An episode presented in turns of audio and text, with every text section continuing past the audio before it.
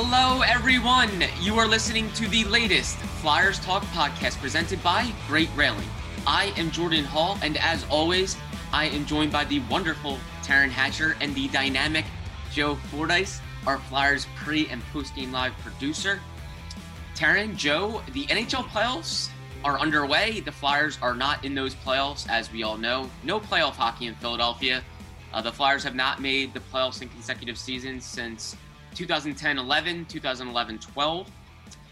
So now that we've seen the playoffs get underway, some really, really compelling games, uh, entertaining games, teams that look like they are very good and in top shape and ready to contend for the cup. Seeing that, what do we think the Flyers were really missing? Now that we've seen the Flyers over the stretch of this disappointing season, and now that we've seen these contending teams get underway when the games matter most, the spirit of performance is what defines Acura, and now it's electric. Introducing the ZDX, Acura's most powerful SUV yet. Crafted using the same formula that brought them electrified supercars and multiple IMSA championships, the ZDX has track tested performance that packs an energy all its own. Unlock the energy and order yours at Acura.com. This is it. We've got an Amex Platinum Pro on our hands, ladies and gentlemen.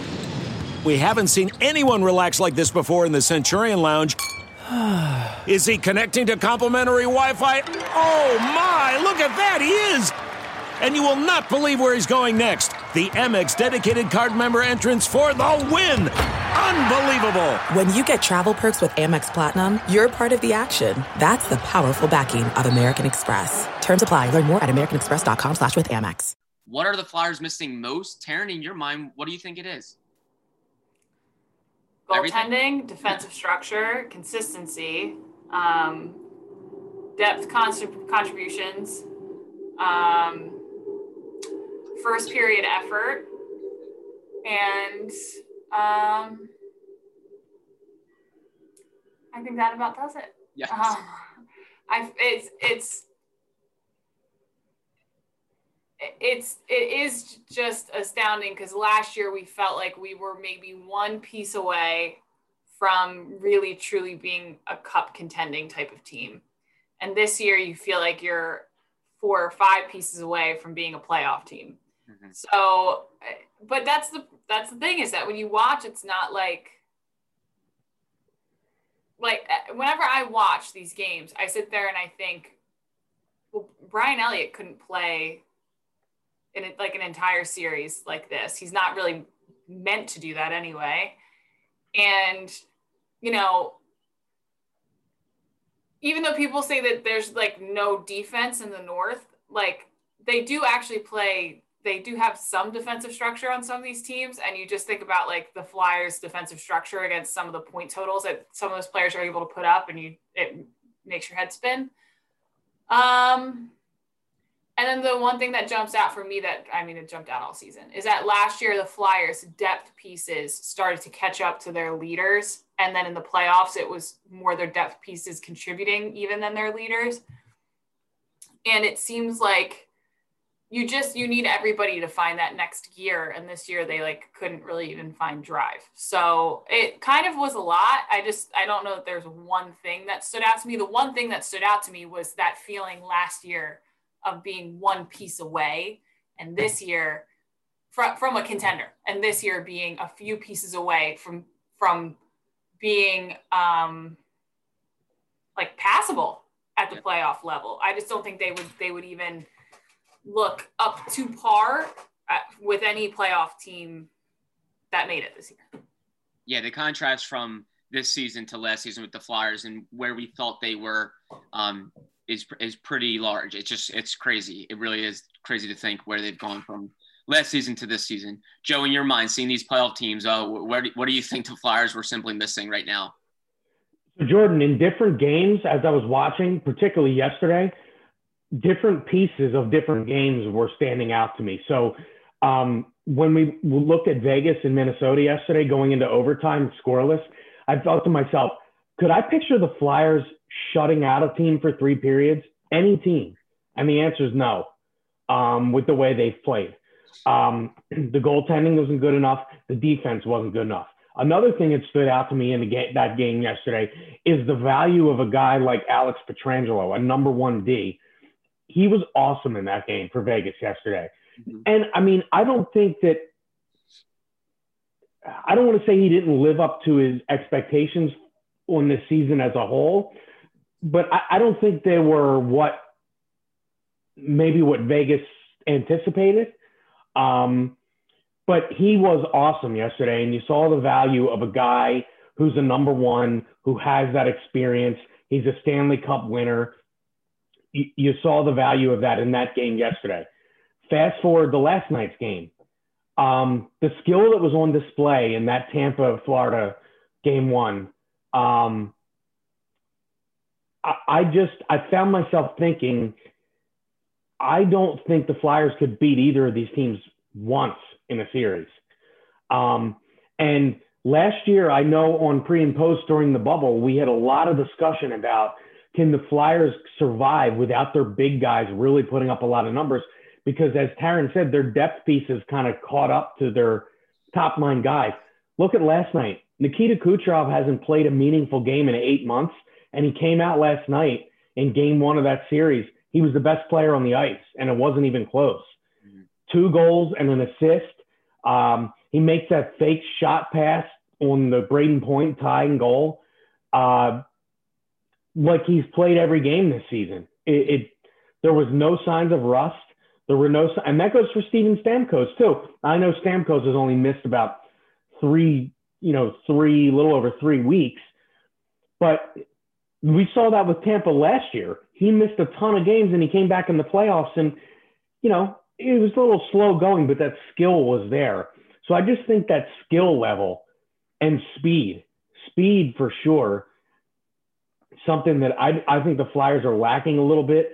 Both of those teams in that game last night, I felt like I was I couldn't even keep up with them, and I'm just sitting still watching the game, and um, you know, and and and despite the amount of goals that were given up, there was fantastic goaltending being put by both Sergei Bobrovsky and um, Andrei Vasilevskiy in that game last night.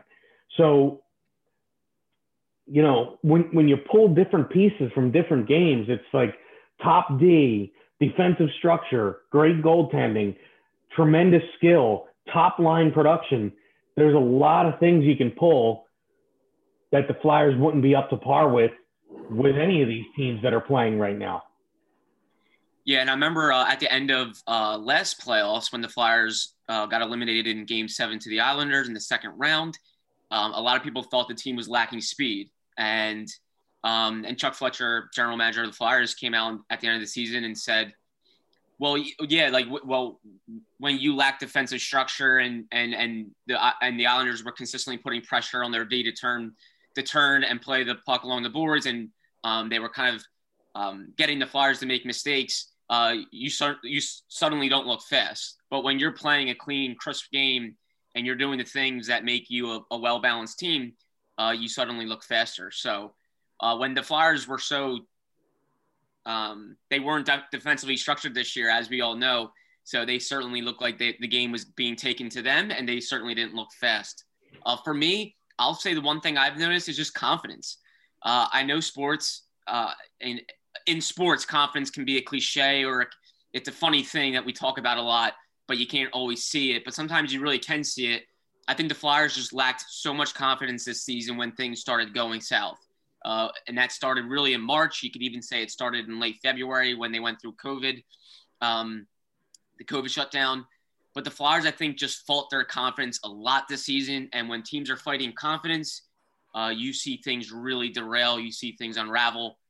I think these teams in the playoffs have confidence. They're teams that believe in themselves. They're teams that proved it in the regular season, and they're going in truly with an inner belief that they can win. And I think the Flyers just really fought that. At the end of the day, these are human beings. I know they're they're uh, professional athletes. They're they're playing at the highest level in the sport, but uh, March was just so damaging and so uh, such a, fight for them in terms of the amount of games they played, the number of games they played, and also uh, how difficult things were when their goaltending started to slip and then everything unraveled.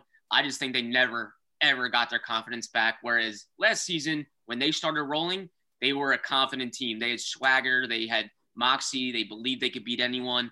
I just don't think that was there at all. I think confidence is a big thing in the playoffs, and that's what I think the Flyers were missing. Uh, absolutely, this this season. Hey Jordan, I'll just point out another interesting thing.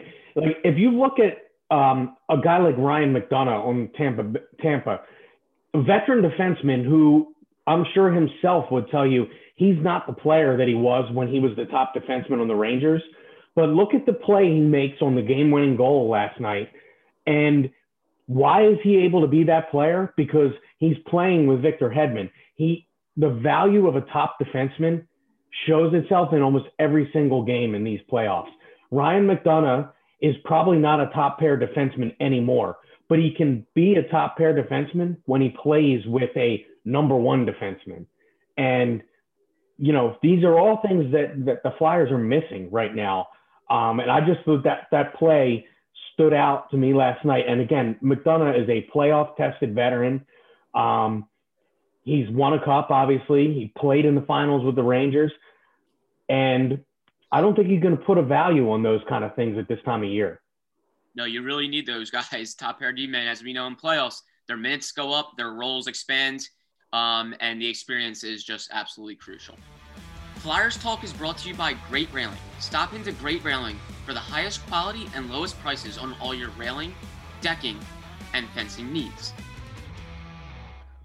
Well, Taryn, staying on the topic of kind of what the Flyers were missing this season, we know they did not get the Nolan Patrick that I think a lot of people were hoping for. Uh, if you look at his numbers, you look at his production, um, we know what he went through uh, going into this season. He had gone over 650 days without playing a game. Um, he's coming off missing all of 2019 20 because of a migraine disorder. So Nolan Patrick is a big topic of discussion going into this offseason. He's a restricted free agent. He needs a new deal. There's the expansion draft. There's a lot here at play, Taryn how much are you using patience with Nolan Patrick, or do you think patience is starting is starting to run thin here uh, with the 2017 second overall pick? Well, it seems like the Flyers are willing to be patient with him. So their patience is not running thin. I think it's an understatement that to say that a lot of the fan base, I think, is a little bit done with the experiment. I don't hate the idea of giving him another full training camp because – we were talking about this on the last podcast is none of us really know what what anybody's off season looked like this past year, but especially Nolan's. It was like shrouded in secrecy. We saw that he was scrimmaging at one point midway through the summer, and we were like, oh gosh, he's going to play again. We don't really know what he did this summer. So I am open to the idea of like, you know, giving him another qualifying offer and not paying him a ton of money and seeing what he can do this year. I am because the last thing you would do is like you know, let him sail off and then find success somewhere else, God forbid. The problem that I have, and Joe and I, we would talk about it in the newsroom, and it was a problem, an issue that I felt they had all this migraine stuff before any of it back in like 2018, 2019, is that it seems like when Nolan struggles, they give him more power play time. and I understand wanting to get a guy going. I do. But when you when you got a player who's got like the fourth worst plus minus in the entire NHL, at different points he was like number three, number four, number five, and I haven't checked at what he ended at this season, but it was one of the worst plus minuses in the entire league. I don't I don't understand. I just I don't know. And I know the guys like him and you know I think most people want the best for him. I would love to see him have a great career in orange and black. I'd love to see him come back from this. I mean, what a story it would be because no one's really experienced anything like that, and and uh, we everyone loves a good redemption story. But I do have to wonder when you have a player who's struggling as bad as he is, and you know it's kind of night after night after night, and then he's getting power play time in front of you did that ha- i mean i don't know i'm not in the dressing room the way that we would normally be and you can generally get a much better feel even if we can't talk about it on television you can get a better feel for context um, like what's going on there. And we had no connection to any of that this year. So it's it's hard to say. But i did i was always like my patience always ran thin with the the amount of power play time, especially when there were like you hate to say poor effort plays because just him getting out there and playing, you could argue is good effort, but like mm-hmm. that's that's not what the National Hockey League is. If everyone's being honest with themselves, saying good job, you got out there, you know, that was that's the right step one. So I'm willing to acknowledge that as step one. He played a full season, which is a massive step in the right direction.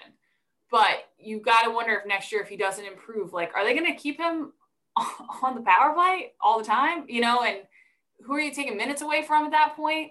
The power play was an absolute momentum killer for them at certain points in games.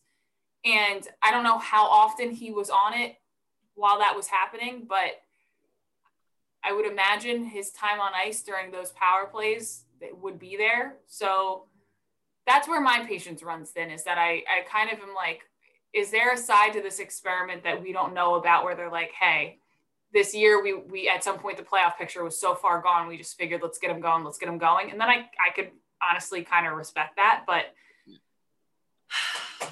I like I said, if they want to acknowledge this year, and it seems like they did as as a good step one, he made it through the year. I don't think it's something that like Philly fans specifically really uh, react well to that kind of assessment. But if it's the start of his redemption arc, then I'm here for it. But I think most people are kind of like, what have you done for me lately? Yeah. That's where we're at. Yeah, and you and you really can't fault the Flyers at all in this situation. They I think and Taryn, you alluded to it, they did everything to try to get that kid's confidence going, to try to get him feeling good about himself. They had him on the power play for a long, long time, even when he wasn't producing.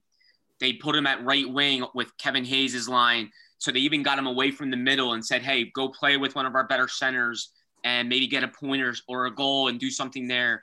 Um, they they had him go very early in shootouts, even uh, when you yeah. made a case for other people. So they tried to get him, you know, maybe get a shootout goal and get your confidence going. And you started seeing him losing those those roles down the stretch at the at the remainder of the regular season. At one point, he was a healthy scratch.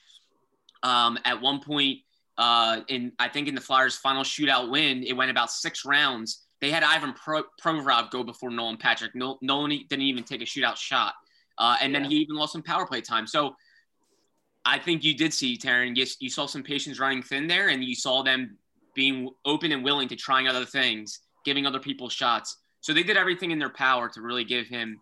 Yeah, I mean they they talked the talk when it came to him. Especially it seems like AV talked the talk and walked the walk. Mm-hmm.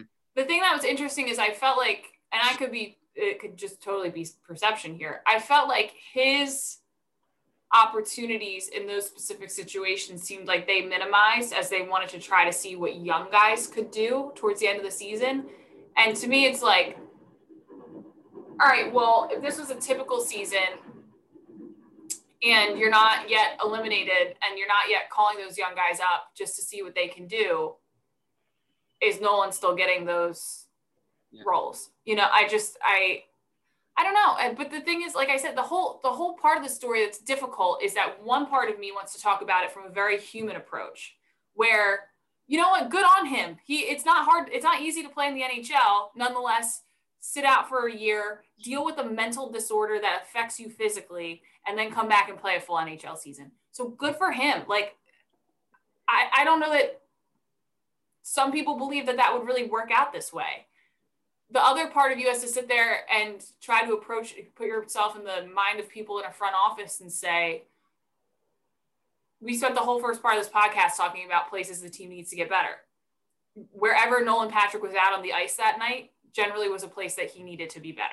And that's that those things can both be true and it can be difficult to talk about them at the same time like in one breath because they're two different storylines operating against each other at the same time. You just hope that like I said, step 1 of the redemption arc might not have blown anybody away, but you just got to hope that that's what that is, I think. You know what, Jordan, I found very revealing the the um the kind of exit interview pressers that the Flyers did the day after the season ended. And Taryn and I, Taryn and I talked about this on the last podcast. The, the fact that when Chuck Fletcher was asked about Nolan Patrick, he said, basically, I think it's an accomplishment that he just made it through the season. And I thought to myself, why, why is that? Why is that considered an accomplishment? And then Nolan kind of alluded to that maybe he was a little hesitant. And these are not things that we heard during the season so much. So I would say if both of those things are true, that they consider it an accomplishment that he made it through the season, almost that I don't want to say they expected him to get hurt, but it was reasonably possible that he were w- would experience some symptoms again and um, then maybe this full off season and a full training camp and those kind of things will get him back to being the player. The fact that he made it through a season, maybe that's a building block, regardless of the point totals or any of those sort of things. Maybe that's a building block going into training camp, you know, at the end of summer or September um, for Nolan, for the team. So maybe, you know, you make a qualifying offer. This is still a young player with plenty of room to grow. So I actually felt a little more encouraged about Nolan after hearing those press conferences the day after the season and kind of the way they, you know, they viewed it as an accomplishment that he was able to play the season healthy. Um, because we hadn't heard that, you know, there was never really a discussion like, okay, what's Nolan's ceiling this season? Just making it through the season healthy. And that's almost the way they couched it that day. And um, I don't think that's anything we heard before. And we, we didn't hear a ton from Nolan during the season regarding his health. So, um, you know, I, I, found that to be, a, that's a very, to me, a very interesting storyline heading into the off season and into next season is, uh, Nolan after a healthy season. Yeah, that's why I think the t- time is certainly ticking, but I don't think the clock has really struck midnight yet on Nolan Patrick in a Flyers uniform. But yeah, time is time is definitely um, starting to tick for sure. And uh, but like I think there was a hopefulness about Nolan Patrick going into this season, but like you said, the expectations weren't crazy high. I think when you saw him being ready to play the season, there was, oh, could we get Nolan Patrick back to the way we think he is? But at the end of the day, you have to understand, yeah, he's coming off of 650 plus days without playing an NHL game. Uh, the all season and the time of the schedule in terms of the uh, you know critical dates within the NHL schedule totally out of loop. It's a cram season, shortened year. Um, so everything was kind of working against him, and there was a great unknown of how it would, how the season would unfold with Nolan Patrick. And now I think is, you know, a lot of people thought that this season was the prove it year for him because it was the one year deal. Uh, but I think this season, this will be the real prove it. we we are going to really know about Nolan Patrick. It's going to be a full off season for him to train and feel good. Uh, the Flyers are going to get back to normal, hopefully, with a normal 82 game schedule. Um, everything is kind of aligning back to normalcy and giving Nolan Patrick that that official runway of, hey, show us what you can do here uh, that's when I think we're truly going to learn about him and know about him and where he may stand. Because this truly, to me, is the prove it season for Nolan Patrick 2021 22. Um, and a lot like the Flyers, a lot like the Flyers, there will be no excuses um, after this season. Uh, Taryn, I think you can certainly agree with that, right? Yeah, I just wanted to add the one more thing on the Nolan subject because it's something that like he doesn't talk about, but um, and I don't think the team has always been felt comfortable addressing it, but it's like worth noting because I think most people think like, yeah, he didn't play hockey for 600 some odd days. The other thing is, is that like for, I mean, I know I don't have migraine disorder. I get migraines and I had heard through the grapevine some things about like what he was really dealing with and how debilitating it was. It wasn't like he wasn't playing hockey for 600 some odd days but he could skate and he could practice. It was just that he couldn't get hit. They're like, if you ever, if you know someone who has really terrible migraines to the point where like you can't be in light, you can't listen to sound, you have to lay in a bed with like your covers over your head so that you like you don't hear or see anything. Like it wasn't just 600 some days he didn't play. it was like 600 some days and we don't know how many hundred of them he was like in a in a dark room trying not to have a headache uh, so and as a person who's down next to ice like the glare i can't tell you how many games i would go home and have to like pump ibuprofen or um, excedrin because the glare of the ice gives you headaches and the crowd noise gives you headaches like all of it i can't I just think it is worth pointing out for people who are like, I don't care about one more training camp, which I, I understand like those people who say it and why they say it. It's a professional sport at the end of the day. But we're not talking about like a kid who was just bag skating the whole time and was even in hockey shape before the season began. We have no idea how bad it was for how long. And I don't know that we ever will. I don't know that he'll ever want to talk about it. But I I had heard last year when things were happening, and I had been at a couple of this this skates where there were scratches that he were there that he was there, home and on the road, and it was not an easy process for him to get back into shape. Like it was, and to the not just like cardiovascular wise, like the way it would impact his whole body, um, was not an easy process from my understanding and things I've been told. So we'll see where that goes. But I think, like you were saying, most people I think thought that his whole career was going to be defined by this year. I think that would be the case if he couldn't get through the year. Now that he got through the year, I think the quality of the rest of his career will be defined by the coming season. So perfectly put, Taryn. Like that's yeah, that's how much he went through, and that's why it's okay to be patient still. Like he's 22 years old. He's 22 and he just came off just a crazy year, um, a recovery from something very serious.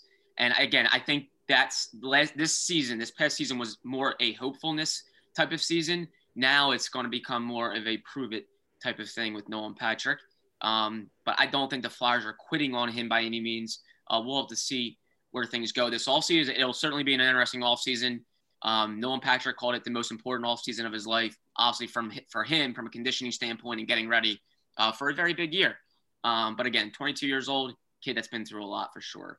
That kind of leads perfectly into our cold brew check presented by Dunkin'. We heard a lot about Nolan Patrick's season, what he went through, how challenging it was for him. Um, and the Flyers had to give reasons for why they disappointed this season. Uh, at exit interviews, when the season doesn't go well, a lot of it's talking about what went wrong. Why do you think this happened, um, etc. I think there was a it, it kind of became a polarizing debate among Flyers land uh, after those exit interviews. Were they excuses from the Flyers or were they valid points? Uh, was it one or the other? Was it between? So here's our cold brew check presented by Dunkin'. Taryn Hatcher, are you buying or not buying the Flyers' theories for why they had a bad year? Do you think it was more excuse um, or do you think it was more valid point? Uh, I, I think it's valid, but it feels like an excuse. Right. that makes any sense.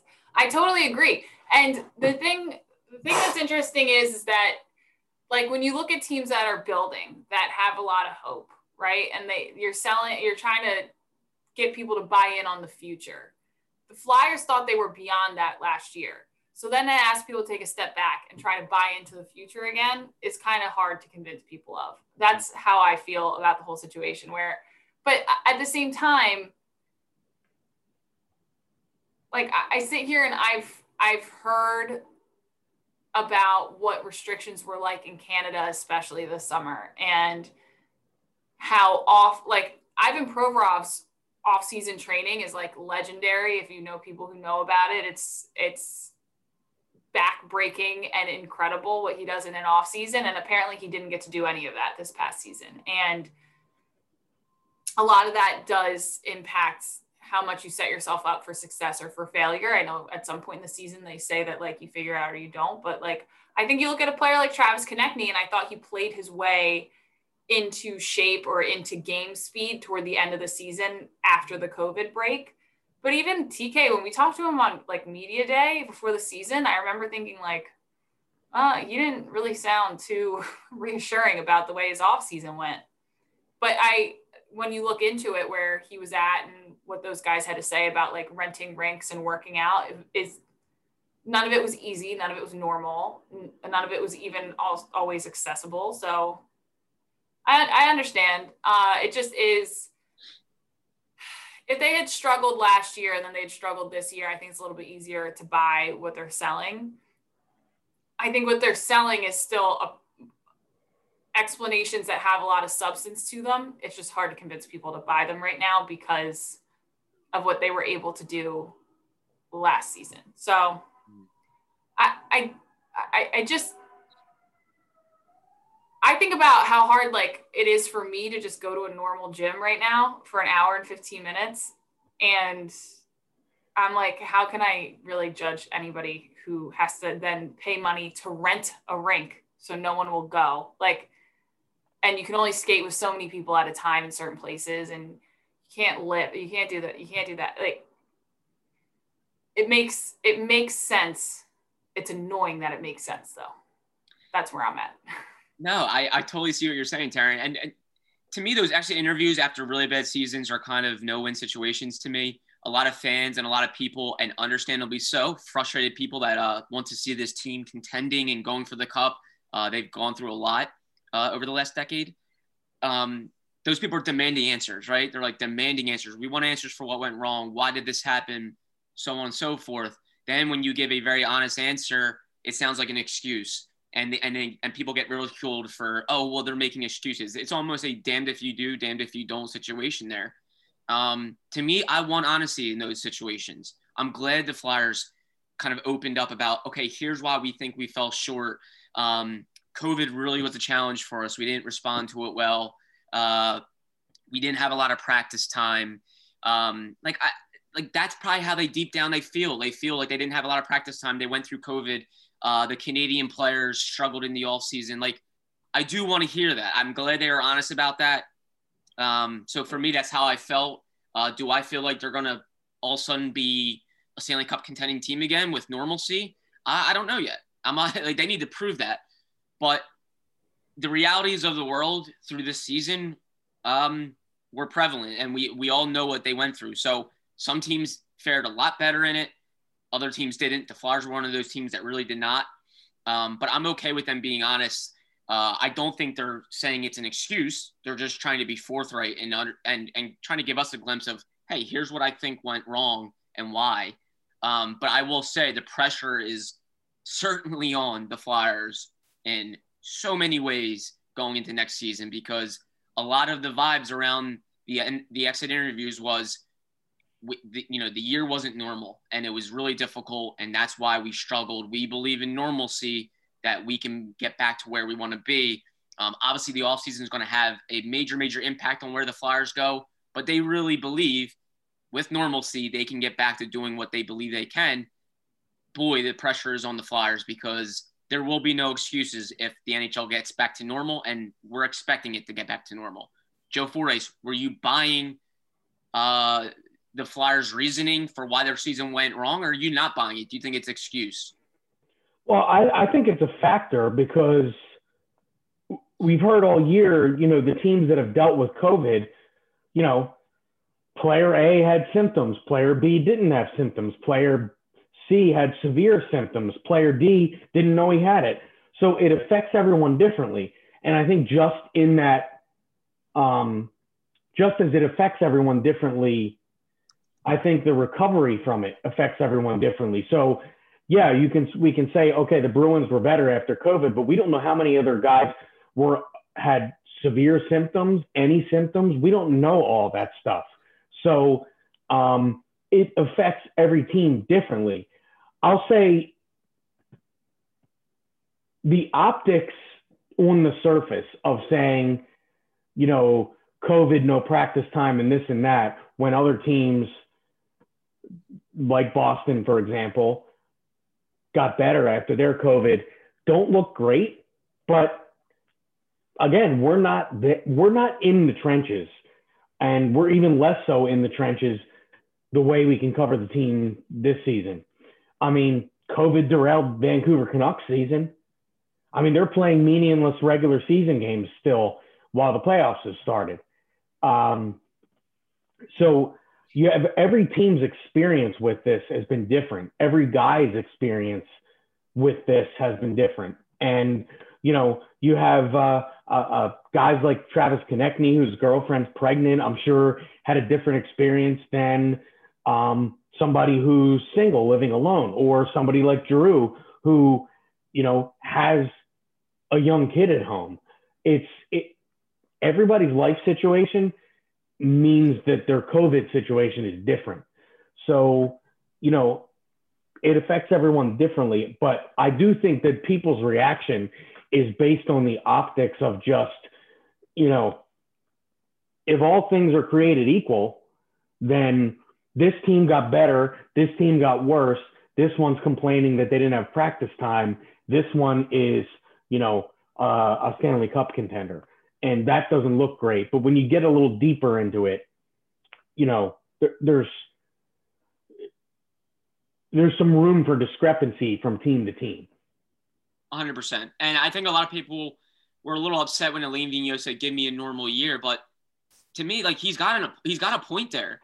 His two seasons in Philadelphia were obstructed by COVID 19. Now, yes, everyone is going through COVID 19, but it's true. Like Alain Vigneault's time in Philadelphia, First year, really, really good. Jack Adams finalist. And then boom, season's brought to a halt. They finish in a bubble. Um, totally different. Second season, shortened year. Uh, everything's different. So his two seasons in Philadelphia have been impacted by COVID 19. And I think he was just being honest, saying, hey, give me a normal year and let's see what we can do. Give me normalcy and I'll, I'll show you. And let's be real, the guy's done it. If you look at his track record in normal years when the world is normal, he's had uh, some pretty good success. So, like, I, I understood him there. Um, they know they fell short. I think we can admit, like, the Flyers know they fell short in so many ways. They gave up the most goals in hockey. They had the worst save percentage in hockey. Um, they fell short. But when you want reasoning, they give it. You got to kind of take it with context. I think, Taryn. I, well, Jordan, I actually had to, to comment on what you just said there about Alain Vigneault not having a normal season here yet. When we these teams we're talking about, Tampa, Boston, Jon Cooper's been in Tampa for a while. Uh, Bruce Cassidy's been in Boston for a while. Look at their goaltending. Vasilevskiy's been there for a while. He's had normal seasons. Tuukka Rask has been in Boston forever. He's had normal seasons. Um, you know, there's not a lot of teams with the situation, coach and goaltender, like the Flyers have had. Carter Hart hasn't played a normal season yet. Alain Vigneault hasn't coached a normal season yet. So that that that's a bit of a rarity. I mean, you look around the league, and that's not um, the the the teams that are are have excelled during COVID nineteen. Um, have consistency generally between the pipes, behind the bench, um, with normal seasons under their belt. And the Flyers don't have that. Taryn, you were giving me a thumbs down for a second. I want to I want to hear what you have to say. Oh, well, it was just uh, the thing. The thing that I think, um, again, I understand wanting to sell people on the future. I think AV and Chuck both run into a bit of a brick wall there where Ron Hextall made a lot of the present for the long time about the future. And then they were expected to come in and make moves to make the future now. And they did make some of those moves. And then it felt like the future is now. And then now they're trying to sell the future again. And it's based on a totally fair reasoning. Like, I think it is a thousand percent fair that Alain Vigneault really, when we think about it, had November, December, January, February, and two weeks of March. So four months and two weeks of March that were normal with a new team because the entire month of October last season was also not normal at all and was very physically taxing on every single person involved. So I do think that his reasoning is legitimate, a thousand percent through. The problem is, is that I think here, specifically in Philadelphia, these are my people. This is my tribe. Growing up a Flyers fan, very embedded in it. One, everyone was sold the future for so long, they want it now. And that's hard because then you have to trade for a top pair defenseman who's got veteran experience. And there's like four of them in the league and no one's going to let go of them. So, you know, there's, there's, I think four really desirable people in those positions that if Flyers fans got them, they would be like, yes, we nailed it. And I don't know that any of them are truly up for sale right now or that the Flyers could afford them, to be more specific. Um, and it just last year felt like such a massive step forward. It felt like such a the correct step. Um, the, the one that everyone had been waiting for, and this new regime got it done. And there was a new feeling around this team. And even when they were eliminated, there was a new feeling around the team. And um,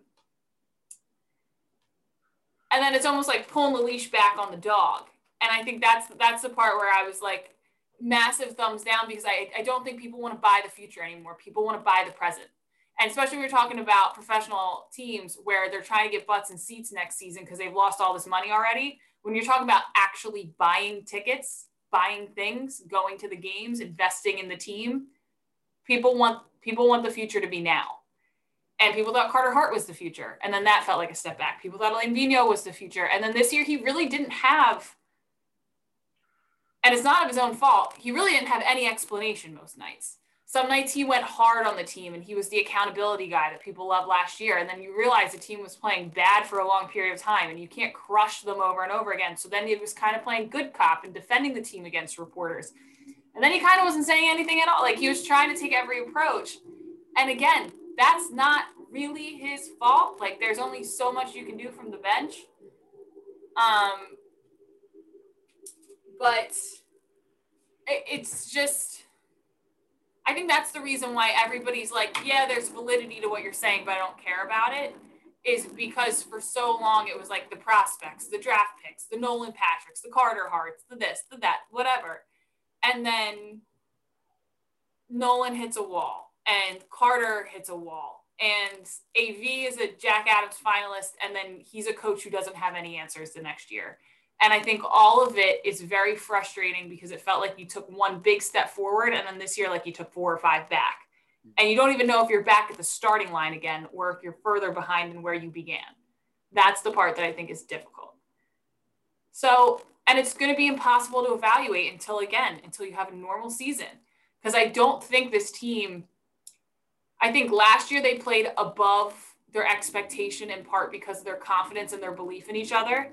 And I think this year they played well below their talent level because of some of the outside circumstances that then just absolutely took a bat to the knees of their confidence. And I would like to see next season where due north actually lies because right now it's like the compass is spinning and no one knows which way is up and down. So it's just the whole thing. It's just, it's a real mess. Confusing indeed. Uh, that that's why that's why it was our cold brew check presented by Dunkin'. This season, be sure to grab a cold brew for game time because where there's hockey, there's Dunkin'. I want to tell you a story. It's a story about a scandal, broken relationships, gossip, rumors, money, corporate rivalry, and a broom. A performance enhancing broom. My name is John Cullen.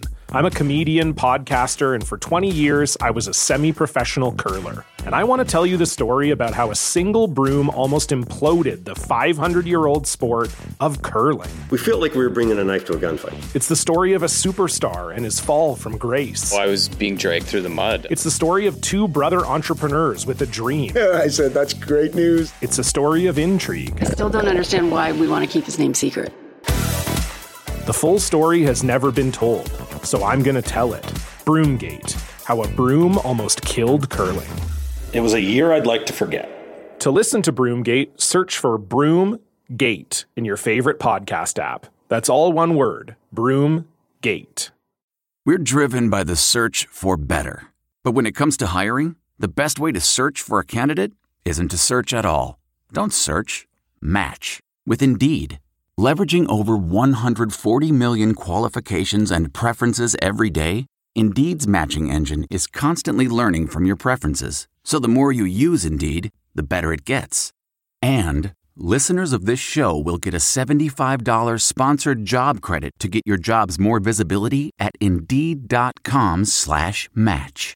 Just go to Indeed.com slash match right now and support our show by saying you heard about Indeed on this podcast. Indeed.com slash match. Terms and conditions apply. Need to hire? You need Indeed. A ton of questions for the Flyers, a lot of answers needed. I think the offseason will be huge because that's where you can really put, uh, you know, show us, you know, put your money where your mouth is. Uh, Flyers said a lot at their exit interviews. The offseason will be where they can really prove themselves, show fans uh, that, uh, hey, it's it, it's worth buying in on this team and believing in it again. Offseason, from everything, from the general manager to the head coach to the players getting better, uh, that will be that will say the most for sure. But Taryn Hatcher, Joe Fordyce, thank you so much as always. Um, we will have plenty to talk about this offseason. So Flyers fans, stay tuned. Uh, we will debate and look at everything as the playoffs continue, as we lead into the expansion draft, free agency, NHL draft. We'll have it all here on Flyers Talk. But Taryn and Joe, thank you so much as always. A special thank you to Ben Berry, our podcast producer. Thank you as well. And Flyers fans, as always, thank you for listening to the latest Flyers Talk podcast presented by Great Railing. Wherever you get your podcasts, please rate and subscribe, and we cannot wait to talk to you next time.